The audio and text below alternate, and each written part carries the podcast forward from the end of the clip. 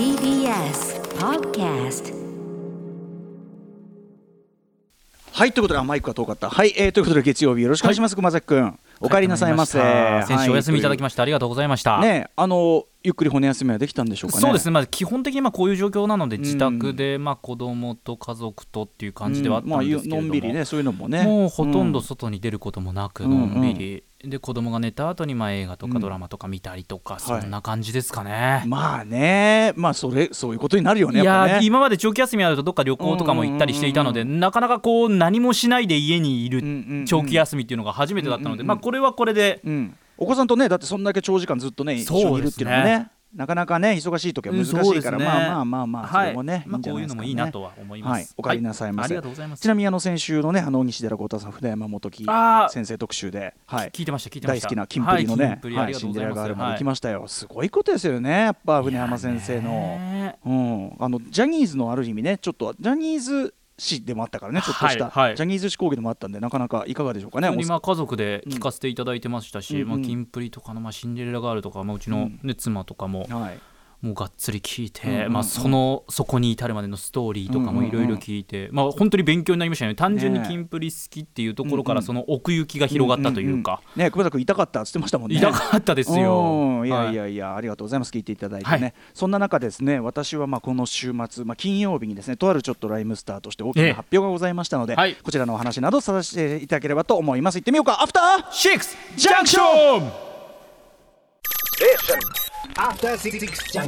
いちがつにじゅうごにち月曜日時刻はろくじにふんです。ラジオでお聞きの方もラジコでお聞きの方もこんばんは。 ティービーエス ラジオキーステーションにお送りするカルチャーキュレーションプログラムアフターシックスジャンクション通称アトロケ。はい、えー、パーソナリティは私ラップグループライムスターの歌丸です。本日は所属事務所スタープレイヤーズ会室からリモートでお送りしております。そして月曜パートナー ティービーエス アナウンサー熊崎和人です。はいということでですね、はい、あのー、先週金曜あちなみに金曜かあのーん金曜ですか熊崎くんね、あのー、山本貴明アナウンサーにの代打のお礼ということで、はい、化粧水を化粧水ですね、うん、あのミストスプレーっていうんですかね、うんうんうん、エビアンのミストスプレーというやつをですね、まあ、ご愛用なんですかこれは熊崎さんは。ご愛用してますね、うんうんうん、あの実はですねあのいっぽんを、まあ、ネットで買おうとして、まあ、買ったんですよ、うんうんうん、でいっぽん買ったつもりだったんですけど、えーえーまあ、普通によくて使ってたんですけど、えー、いっぽん買ったつもりが定期ああ 定, 期あの定期的に来るような定期おかなんていうの定期値段あるよね。ち ょ, ち, ょちょっと安くなるやつ、はいうん、そうなんですそうなんですでどんどん来ていて私がこう使う以上にどんどん、まあ、来るもんですからちょっと、まあ、ストックが溜まっていて、えーまあ、こういうタイミングで、まあ、せっかくいいものですから商品としてね大変いいものですから、まあ、山本貴明先輩、まあ、美容とかにも気を使ってますからまあいいんじゃないかと思いまして在庫の余りを、まあ、それはちょっとマイナスな言い方をするとそうなんですけど、まあ、自分のうちに貯めておいたもの、うん、いい商品を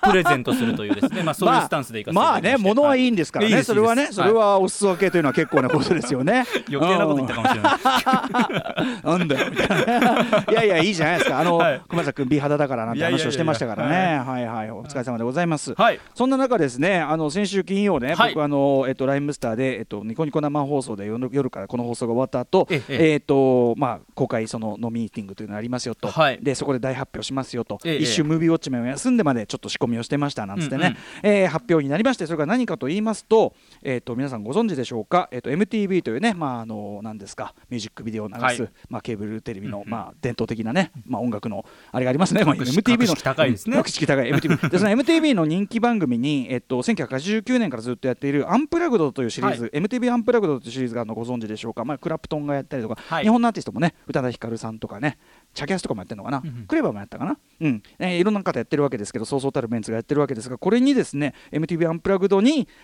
ライムスターの出演が決まったというか そ, のそれを撮ってきましたもう撮りましたっていうそういうご報告だったんですね、うんはいはいえー、ということでちょっとこちらに関してメールもいただいているそうなのでじゃあ、はい、熊崎さんに読んでいただこうかな。この関連がですね、うん、何通もいただいているんですけども私もカテテさん紹介させていただきます。いつも福岡からタイムフリーで楽しく、えー、拝聴しております、えー、今回はあの栄光の エムティーブイ アンプラグドにライムスターがと目が覚める思いです。音楽番組といえどもあまたありますがこの番組はその中でも世界的に名誉ある地位を占めていて本当に選ばれたグループしかあの場に立つことはできないそして何よりかっこよくておしゃれな番組と考えていたので今から楽しみで仕方がありません。パーテーションの空間演出がめちゃくちゃかっこよく、静止画を見ただけで、えー、非常に、まあ、職場でテンションが上がってしまいましたと。今までライムスターが貫いてきた ツーエムシーワンディージェー のスタイルが生音のバンド編成に変化すると聞くと、噂の伴奏の衝撃を思い出します。今回それよりもさらにスケール、スケールアップしたライムスターの音楽が楽しみです。ツアー ディーブイディー の時にいただいた直筆サインカードを見て期待を膨らませながら待ちたいと思いますといった、はい、そうですね、はいはい、ということでですね、まあ、あのアンプラグドっていうぐらいで、まあ、一応そのだからアコースティックライブっていうことなんですよね、はい、ただ皆さんね、うん、アンプラグドなんて言いますけど、もうすでにものマイク使ってる時点でこれプラグドなわけですから、これはまあそう言われたら確かにそうですね、うん、ね、そのアコースティックギターだって結局それを拾ってるマイクですから、もう必ずこれはもうプラグドはしてるわけなんですね。これはアンプラグドはまあ現実的には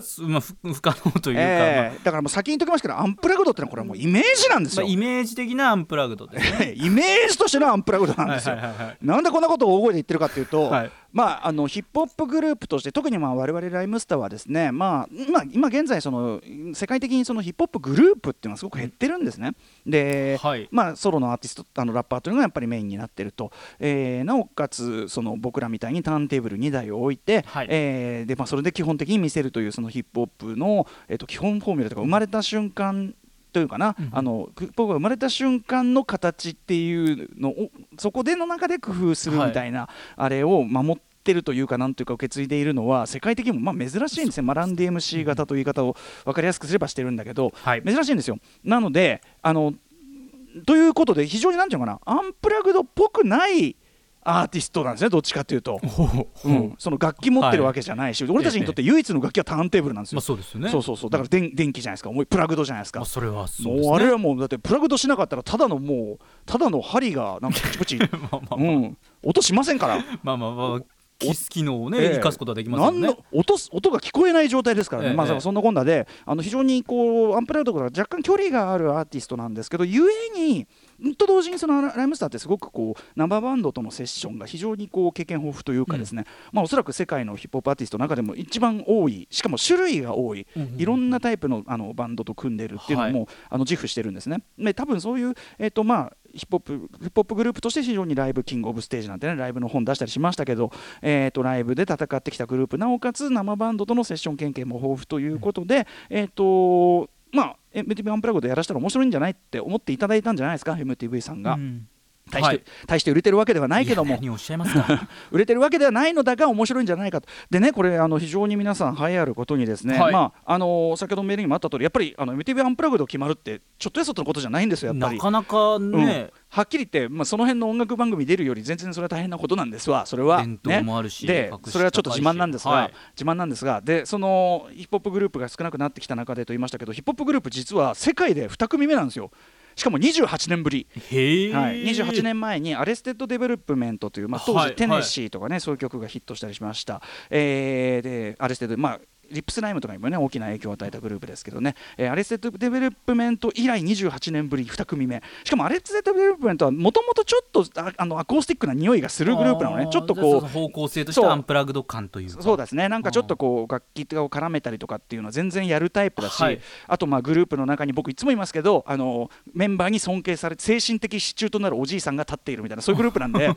そういうこう意識高い系ね、スピリチュアルな意識高い系グループね、それに対してもうあの意識ない系、意識低いというか意識ない系グループライムスター、うん、これがどうするのか、だから非常に異例なことではあるんですよ。すごいですね、だからそう、そう改めてこう歌丸さんにおっしゃっていただくと、うん、よりこの凄さが際立つというか、そうありがとうございます。うん、で、まあ、ということでちょっとまあバンドをまあやるにあたってですね、はい、あのどういうふうにやろうかってね、これはまあミディさんのもう最初からあったあれで、まあ、いわゆるこう保音を中心としたようなとか、まあ、ロックバンド系であったりとか保音がいるようなグループ、例えばソウル&ピープセッションズとか、はい、そういう系というのもやってるし、ライムスターのサウンドからは想像がつくと、うんうん、だからやっぱり俺らがやってる音楽と距離があるけど、でも実は俺らのやっている曲の中にその要素があるものということで、初の試み、俺らとしてはライムスターとしては初の試みとして、はい、あのストリングス隊を入れたんですね、カルテットを入れたんです、はいはいはい、バイオリンふたつとビオラとチェロ、はい、これを、ね、入れたわけですね、えー、通称ともちゃんカルテットというですね素敵なこのカルテットチームを入れまして、でそういうのをまあ仕切れる男ということで竹内和武というね、まあ、来週またライブ&ダイレクト金曜日に来ますからね、はいはい、来ますけども、まあ、キーボーディストであり、まあ、いろんなことできるんですけど、うんえーまあ、鍵盤が中心の、ね、竹内和武という頼りになる男がいて、今週です、今週金曜です、竹内和武和武君に声かけて、彼がえっと、腕利きのアーティスト、まあ、なおかつそのライムスター の,、えー、そのライブをやるのに向いている、まあ、本当に一人一人メンバーをこう腕利きを集めて傭 兵, 傭兵たちを集めてきて、すごいでそのそう プ, ロプロ集団、そのだから特にまあそのカルテットとかは、はい、まあ、前にもその、えー、とともちゃんカルテットチームと仕事したことあるということです、あのそのねビオラの島岡智子さんと仕事したことがあるということで、はい、えー、和武君に集めてもらって、まあ素晴らしいミュージシャンの皆さんで、なんだけど人数が総勢だから何人になるんだ、えー、っとじゅうにんになるのかななので、あ、なかなかね、あのリハーサルもね大変だったりとかね、かあとまあ当然その弦ですから、あの こ, れこれは僕らだけでは絶対できないこととして、要するに全ての要素をやっぱり風起こししないといけないわけです、楽譜にしないといけないわけです。あ、まあ、そういうのを和武君がやって、うん、まあ、すごくやってる。あとはね、まあ、当然こうライブ向けにですね、ま全く元の曲のトラック、要するに僕たちはそれ打ち込みで作ってますから、はい、要するに演奏する分なんて頭から考えてないわけですよ、はい、だからその、まあ、やっぱり、ね、実際それ演奏すると、いやこのフレーズずっと吹くの無理ですとか出てくるのね実際やってみたら、で、まあ、そういうことも当然出てくるし、場合によっては全くアレンジを変えたバージョンなんてのもあったりするわけですよ、はい、でそんなんでですね、まあ、リハーサルやって、そしてブラッシュアップを重ねて、まあ、あの撮ってきた先週先々、先週先々週にこめまえの日曜日にやってきたわけですね、はい、そうなんです。場所はメルバルクホールというところでやってきました、はい、メルバルクホール結構でかい、普段はね、まあ、舞台やったりとか、うんうん、まあ、クラシック的なのもあるのかなたまには、はい、あのそういう場所で、要するに、あのー、やはりビルボードだ、ね、ブルーノートだっていうのもいいんだけど、ちょっと入りきれなかったのね我々ね、この編成は、うんうん、はい、ということでメルバルクを入れてですね、まあ、客席当然無観席なんですね、はい、ただ無観客なんだけど、これあの エムティーブイ 放映にがつにじゅうはちにちになりますが、ぜひご覧いただくと、はい、ちゃんと客席にもある仕掛けがありますし、あのこの間あの配信のミーティングでも言ったんですけど、僕ら的にね、これ他の皆さんいろんな音楽のタイプあるけど、僕らはやっぱりグイグイやっぱりその基本的にはホットに盛り上げていくタイプなため、そうじゃないライブもできるけど、はい、今回はやっぱりね、あの幻想の客席に向かって全力でやるっていうことをやったんですね、うん、どっちかっていうと、はい、お客がいない用というよりはもう全力でお客、そう、もうそこにいるし見えるっていうか、もうやってるうちに、はい、あのだからイエホーシーンホーシーンなんだけど、もうそのシーンの向こうに聞こえるでしょっていう、ああもうそう、うん、そういう感じのね、そうそうそういう、ものというか、そうなんです。そういう作りでやらせていただいて、うん、あとですね、舞台上もすごく工夫をしておりまして、これはですね、えっといつもあのライムスターのライブをサポートしている佐野工芸社さんというかところのブランドでガレキというブランドがあって、そのガレキブランド名義で、はい、あのいわゆるアクリル板、まあ、テレビとかでもまあその今ね、はい、スタジオにも置いてる仕切りあるじゃないですか、ですね、その飛沫、はい、えー、が登場している帽子の。でこのアクリこれねでもね社長アイデアなんだけど、俺も今回やった時にこれさ、なんかさアクリル板をどうせ置かなきゃいけないんなら、うんうん、それ使ってなんかかっこいいことできんじゃねえのって言ったら、いや社長がいや宇田、宇田さんもう考えてますっつって、えーあのー、そのそれぞれのプレイヤーのところに、まあ、アクリル板が置いてあるんだけど、そのガレキさんが作った超豪華かつかっこいいデザイン、はいはい、要するにその舞台美術の一部としてのアクリルというのかな、アクリル板もだからもう入ってるんですね、そうですそうです、演出の中にすごいゴージャスなんですよこれがこれがまためっちゃかっこいいの、これ見たい、多分世界で一番アクリル板かっこいいよこれマジで、アクリル板のそんな使い方ってね、そうそうそう見たことないですから、そんなあたりもまあ見どころになっておりますし、というということで、そうなんです、これをやってきたんですね、コロナ禍ならではの、そうそうってことですよね、アクリル板を演出に使うっていうのも、まあね、だしその、まあ、エムティーブイ アンプラグドっていうのはまあ伝統でずっと続いてきてるもんですけど、うんはい、やっぱりその僕らね、要するにライブハウスで特にちっちゃいライブハウスでわーって、まあ、ロックバンド的なサイクルでやっぱり活動してきたグループで、うんはい、まあ、そういう中でこのコロナウイルス禍の中で、まあ、そういうことできないとなった時に、まあ、いろんな方やっぱそのライブのやり方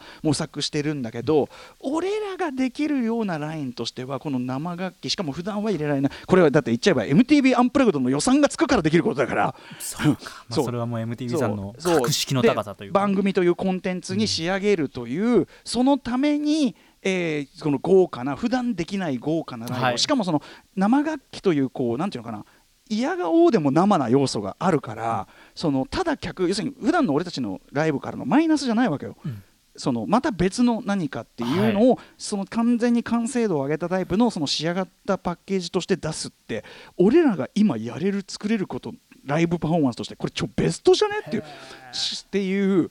ことだと思うし、かも、M、もうブランドですから エムティーブイ アンプラグでもう俺はもうギャやれギャラクシー賞だね、寸大模試にいだとか言ってますけども、それそれに連なるね、それもすごいです。あとあの笑っていいともテレフォンショッキングにかいだとかね、いろいろ言ってる中のね、これはね新たなその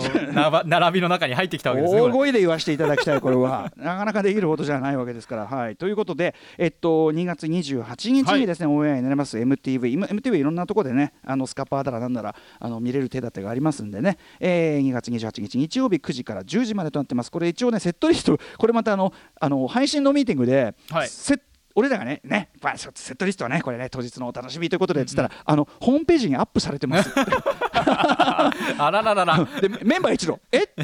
え知らなかったってこと、うん、どうなってるのそう番組だからこれ発表されちゃう。ただねあの発表になってるセットリストが全てオンエアされるわけじゃないんですよ。いちじかんしかないから枠が。そっか、あじゃあもうちょっと長くそういちじかんはんやったんですよ。そうそうそうそうじゃあその残りの分もったいないじゃないのって思うじゃん、はい、うん、思いました。知りませんそれは知らませんそんな何かあるないんですかね。さあ、まあ、私の口からはとてもこれは何かあ り, あ, ありそうですね、ええ、あのご説明は控えさせていただきたい、はい、あ分かりました、うん、もうねこういう答弁、はい、控えさせていただきたい、ねえー、家庭の話は控えさせていただきたいとか、えー、しかるべきタイミングでできるのであればあお願いしたいなとは思いますが、まあなんですがとにかくちょっと エムティーブイ あの見れる方はねちょっと目撃していただければ幸いかなと、はい、非常ににがつにじゅうはちにちですね、うん、改めていいですよ。もうあの曲目あの発表になっちゃってますね言ってるんで、私一番のお気に入りはやっぱりザ・サウナという曲がありましてっちゃってる普通あのねサウナがあのまあライムスターいち、にを争う不人気曲なんですよ、はい、そたくさん曲ある中の、えー、たくさんある中でいち、にを争う不人気曲なんですけどそれをあえてここに投入しているには訳がございまして、はい、全くこうアレンジが変わってるパターンなんですね、はいはい、えー、竹内和武がもうにねんごしでこうプレゼンし続けたとある、えー、アレンジがありまして、まあ、皆さんこのねいろんなこう時期イライライラしてる中でねこれはいいんじゃないかな、あなたの心のオアシスっていうことになるんじゃないかなというザ・サウナ、そしてその前のはしご酒もだいぶアレンジがあってますえあれはもう打ち込みならではのねトラックなんだとか、はい、それをねどう変わったのかどう置き換えたのか、ここもねうなるあたりじゃないかなと思っておりますんでね。はしご酒、はい、まあサウナお気に入りもう最高、もう今も俺の頭の中で鳴り響いてるね、えー、このライブバージョンのサウナが。じゃあ印象またちょっと変わるんですかね、そのオリジナル版のサウナと、ね、今回 エムティーブイ 版と、うん、あのでも最初に聞いた人は多分混乱すると思いますあの結構ライブの、まあ、始まってポンポンポンっていった頭の方なんで、はい、頭の方で面白いこと起きすぎじゃねえっつってこのライブってそういう混乱症状いろんなことが、ね、ありますんでぜひね注目していただきたいと思います、はい、ということであのすいません長々と私事ございましたが エムティーブイ アンプラグドライムスターにがつにじゅうはちにち日曜夜くじからじゅうじまで エムティーブイ で放送します。 エムティーブイ ではその後ライムスターのなんかミュージックビデオ特集もずっといちじかんライムスター祭りやっていただけるそうなので、はい、いろんな方法で見ていただければと思います。すいません私事で。ということで本日のメニュー紹介いってみましょう。はい、この後すぐ月いちレギュラー新潟在住の覆面プロレスラースーパーササダンゴマシン選手登場です。今年もウィズコロナ時代のプロレススタイルリモートプロレスをやっていきたいと思っております。今日の対戦相手は、はい、なんととある実力派実況アナウンサーということなんですよね。誰なんだろう、誰なんでしょうかね。めちゃくちゃ楽しみですねはい、はい、ということで、えー、しちじからのミュージックゾーンライブ&ダイレクトは月いちレギュラー ディージェー プロレスラーの豆腐ビーツさん登場です。そしてしちじよんじゅっぷん頃からは投稿コーナーファーストマン、今夜ついに最終回となります、えー、ファーストマン終わっちゃうんですね。はい、そしてその後はちじ台の特集コーナービヨンドザカルチャー、こちら野球漫画の殿堂入り、漫画家水島新司先生の功績についてきちんと考える特集。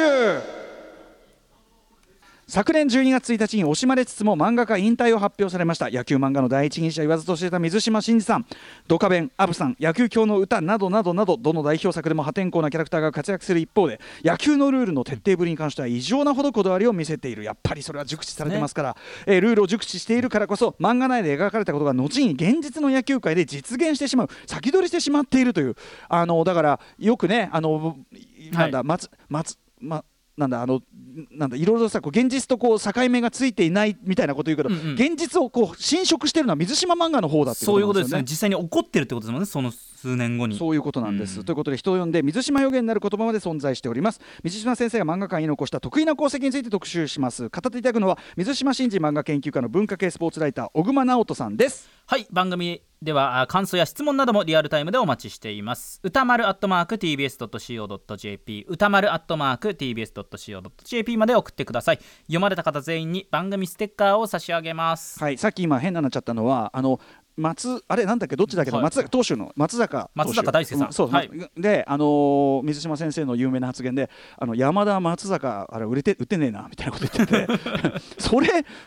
ィクションあなたの胸三寸ですよねってだからそれぐらい現実とフィクションとのこう淡いというかね、はい、あなっているということなんですよね。それが言いたくてあんな変ななっちゃいました。失礼しました。それではアフターシックスジャンクション行ってみよう。アフターシックスジャンクションAfter Six Junction.